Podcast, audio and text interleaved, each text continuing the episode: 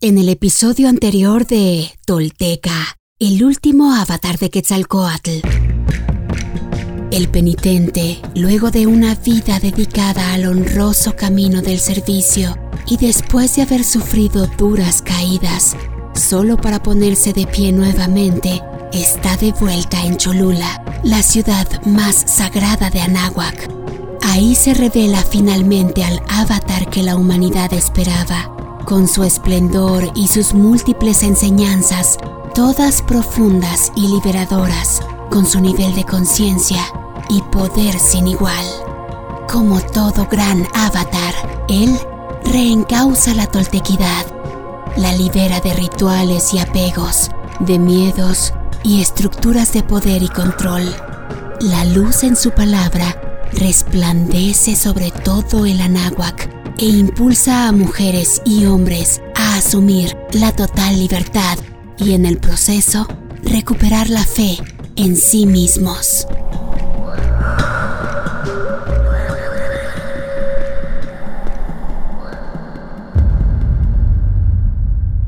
Esto es Tolteca, el último avatar de Quetzalcóatl. Todo esto sucedió y los textos y códices dan cuenta de ello.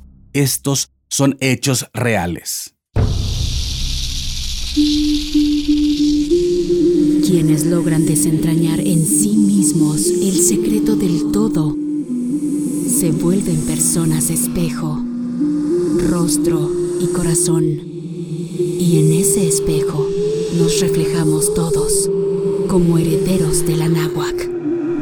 Painopatezcatl nochitimoixcopinan. Toish Guantoyolotl. Tolteca, el último avatar de Quetzalcóatl, un podcast basado en la obra de Frank Díaz y producida por Nación Tolteca y Fundación Donde Educarte. Producción y realización, Warp. Narración, Mardonio Carballo. Suscríbete a nuestro podcast y síguenos en redes sociales como arroba Nación Tolteca.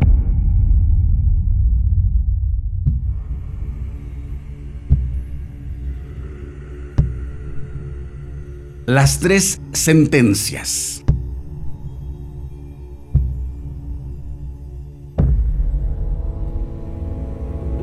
Luego de que Ce Ácatl tomara como un acto ritual de emancipación sus propias espinas de penitencia y las rompiera en pedazos, lanzando las astillas al aire, los que a su alrededor se encuentran tratan de entender estas acciones y liberar sus espíritus para entregarlos por siempre a la hoguera viva de la serpiente emplumada.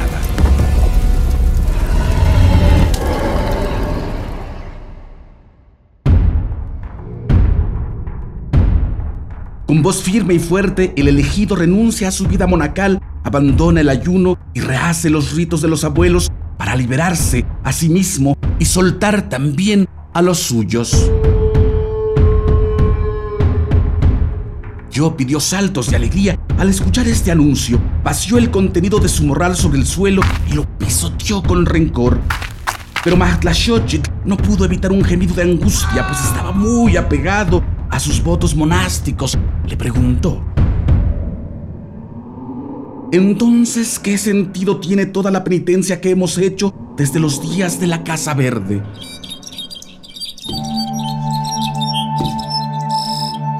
«Este no es tiempo de lágrimas, sino de gozo», respondió Ce Ácatl. «Obran en vano, se angustian sin sentido. Quienes buscan luz en la austeridad, vengan a reposar en mi amistad. Alivien su dolor aquí».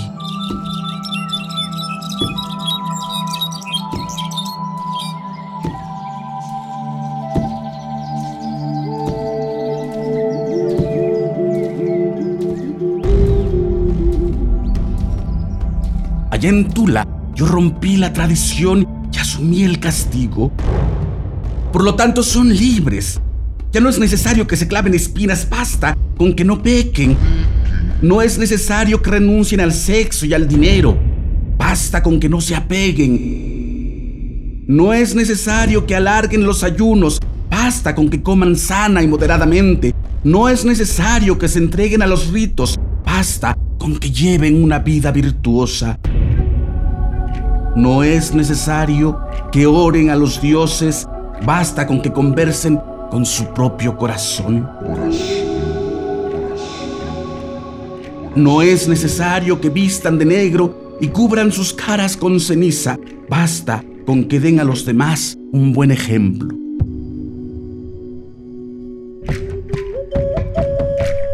Nuestros abuelos nos llenaron de leyes, pero yo solo les doy tres consejos.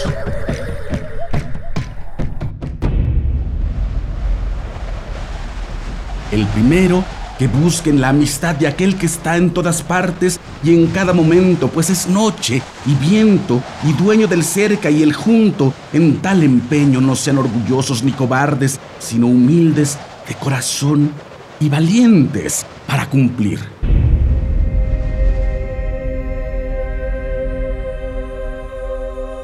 Lo segundo, respeten a todo ser vivo, no mientan, no adulteren, no ofendan, no se embriaguen ni se sometan al azar. Sean pacíficos, apoyen a los necesitados, busquen el bien y aborrezcan el mal. Y lo tercero, no pierdan el tiempo que les ha concedido el cielo en este mundo. Ocúpense en lo bueno y aprovechen la vida.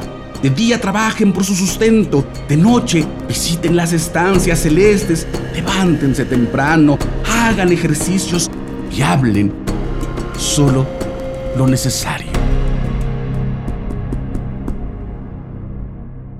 Basta con estos consejos.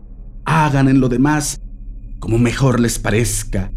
Todo el que se atenga a su conciencia atraerá el bien y conquistará la vida.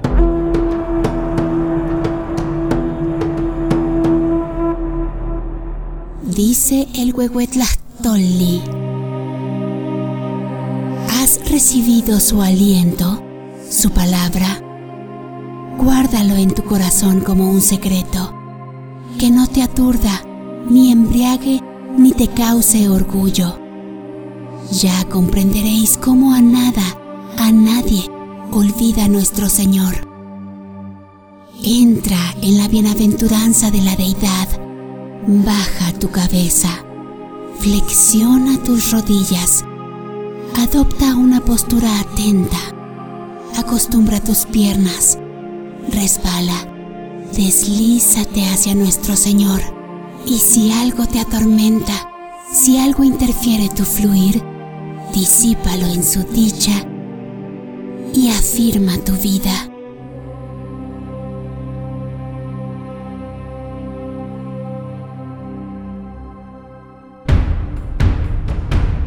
Ce Ácatl Topiltzin Nacxitl Quetzalcóatl, nuestro señor Uno Caña, cuarto paso de la serpiente emplumada. Tu presencia por sí sola nos salva y nos da fuerza, la certeza absoluta de que vives en nosotros, para no irte jamás.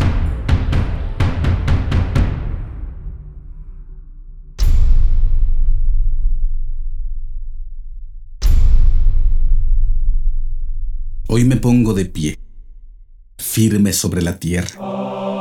Al reconocerme reconecto, orgulloso con mi maravilloso pasado. Dejo atrás la mentira, las falsas creencias y la vergüenza que me fueron impuestas. Sí, estoy listo para tomar mi destino. Hoy, después de mil años, he despertado. Soy espíritu tolteca que jamás fue conquistado. Hoy reconecto contigo, Anáhuac, nuestro verdadero grandioso y milenario origen, para que desde ahí, unido con mis hermanos toltecas, caminemos erguidos en el presente y hacia el futuro que forjaremos. En mis manos tomo conocer y morar en la sagrada filosofía tolteca, tesoro de la humanidad, que hoy regresa y devela su legado. Un camino para despertar y evolucionar en un mundo que se ha quedado sin imaginación ni respuestas. Así, basados en nuestra verdadera raíz, incorporando los últimos mil años de avances y sacrificios de hombres y mujeres de todas las culturas, iniciamos la construcción de un futuro que sí es posible, deseable y esperanzador para la humanidad, el planeta y el universo. Sí, soy sagrado. Sí, soy tolteca. Sí, soy sagrado, soy sagrado, soy tolteca. He despertado y desde mi vulnerabilidad descubro mi verdadero poder. Una vez más, mi corazón brilla en el horizonte.